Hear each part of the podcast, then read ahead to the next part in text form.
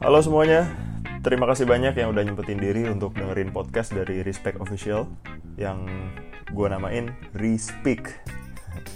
Karena seperti namanya, podcast ini bertujuan untuk ngobrolin lagi apa yang sebenarnya udah sering diomongin sama semua orang, tapi dengan versi yang lebih singkat aja gitu. Visinya adalah untuk membicarakan hal-hal yang mengenai perbincangan sosial diselenggarakan dengan cara seksama dan dalam tempo yang sesingkat-singkatnya. Begitulah kurang lebih. Anyway, perkenalin uh, nama gue Borneo Ferrando dan ke depannya gue nggak akan ngomong sendiri gini aja.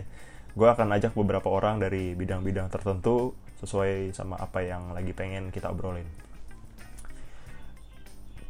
Hmm, akhir-akhir ini gue lagi banyak mikir tentang gimana sih cara mulai usaha ngejalaninnya juga juga tentang marketingnya deliver itu ke publik dan lain-lain. Karena ada yang nanya sama gue kemarin.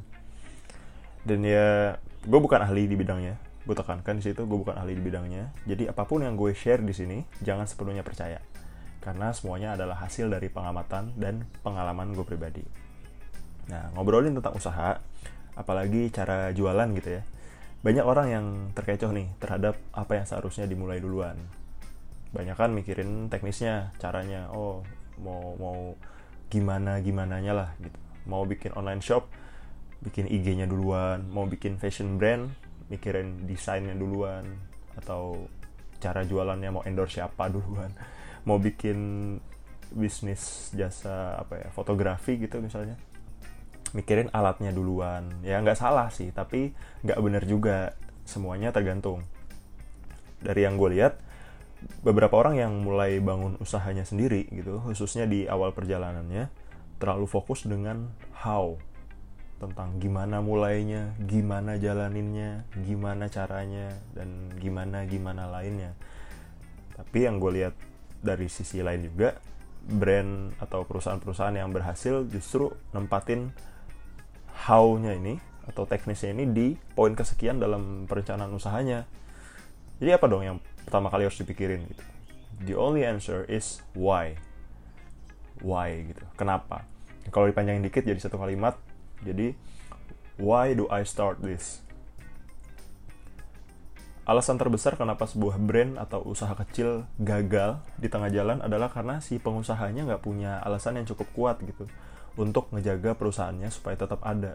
Nggak ada apa ya uh, semangat batinnya gitu loh kayak apa yang menggerakkan dia. Nah itu nggak punya. Kebanyakan orang yang nggak punya alasan kecilnya itu sering gagal di tengah jalan. Gue kasih contoh. Let's say Tokopedia. Semua bisa lihat sekarang gimana mereka bisa sebesar itu gitu. Karena sesimpel mereka punya alasan yang cukup kuat untuk ngebantu orang-orang di Indonesia gitu. Yang punya toko yang punya uh, usaha bisnis untuk bisa punya toko mereka sendiri secara online. Di platform Tokopedia sehingga cakupannya jadi lebih lebih luas gitu karena online. Ya sesimpel itu gitu. silakan pikir sendiri juga kenapa Gojek masih ada atau Grab masih ada. Nah, sama halnya dengan Traveloka dan bisnis-bisnis yang udah sukses lainnya. Jadi when you know your why you don't need to find how. Karena semuanya akan berjalan beriringan dengan alasan yang kuat misalnya lo pengen bis uh, lo pengen bisnis jasa fotografi gitu fotografi pernikahan deh paling paling umum. Jangan pikir alatnya dulu.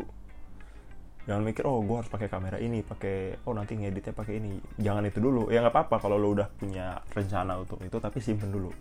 Hal yang pertama harus dipikirin kalau lo baru mau buka adalah pikirin kenapa lo pengen bikin jasa fotografi pernikahan. Jawaban jawabannya tuh bisa beragam misal apa karena peluangnya lebih banyak gitu? Atau lo pengen kasih penawaran yang beda dari vendor yang lainnya? Bebas gitu bisa beragam. Habis itu kalau lo udah pikirin itu baru pikirin cara ke sananya. Nanti akan kelihatan tuh. Begitupun usaha yang lain ya gitu. atau misal alasannya sesimpel pengen menghasilkan uang yang banyak. Ya nggak apa-apa nggak salah dan nggak harus punya tujuan filosofis juga semua bisnis kan tujuan utamanya menggali keuntungan gitu ya, profit. Ya bagus kalau udah tahu alasannya itu, jadi plan berikutnya harus udah bisa tahu gimana cara atau strategi yang tepat supaya bisnis lo itu bisa dapat profit yang mantep. Ada strateginya dari marketing, promosi, branding dan lain-lain. ya nggak mungkin gue bahas di sini semua juga bisa di episode yang lain mungkin gitu yang penting sekarang yang harus lo pikirin dan lakuin pertama kali adalah coba deh lo tulis tulis apa yang bikin lo pengen membuka suatu bisnis entah itu produk atau jasa. Tulis dulu aja.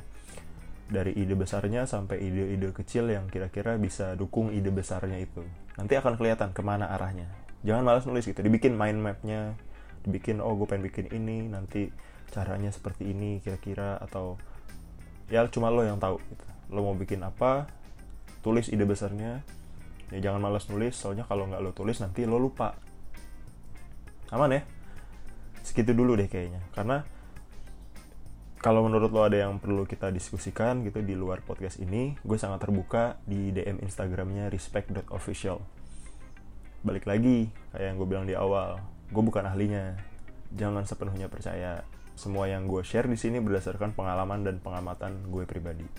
Bisa jadi lo yang lebih paham. Jadi yuk kita ngobrol bareng-bareng. Dan ke depannya juga gue pengen ajak orang untuk ngobrol sama gue di sini. Gue gak pengen sendirian juga kayak orang gila. Gue kesannya menggurui banget kalau gue ngomong sendiri. Jadi gue pengennya ada satu narasumber atau orang yang lebih ahli. Kita ngobrol di sini.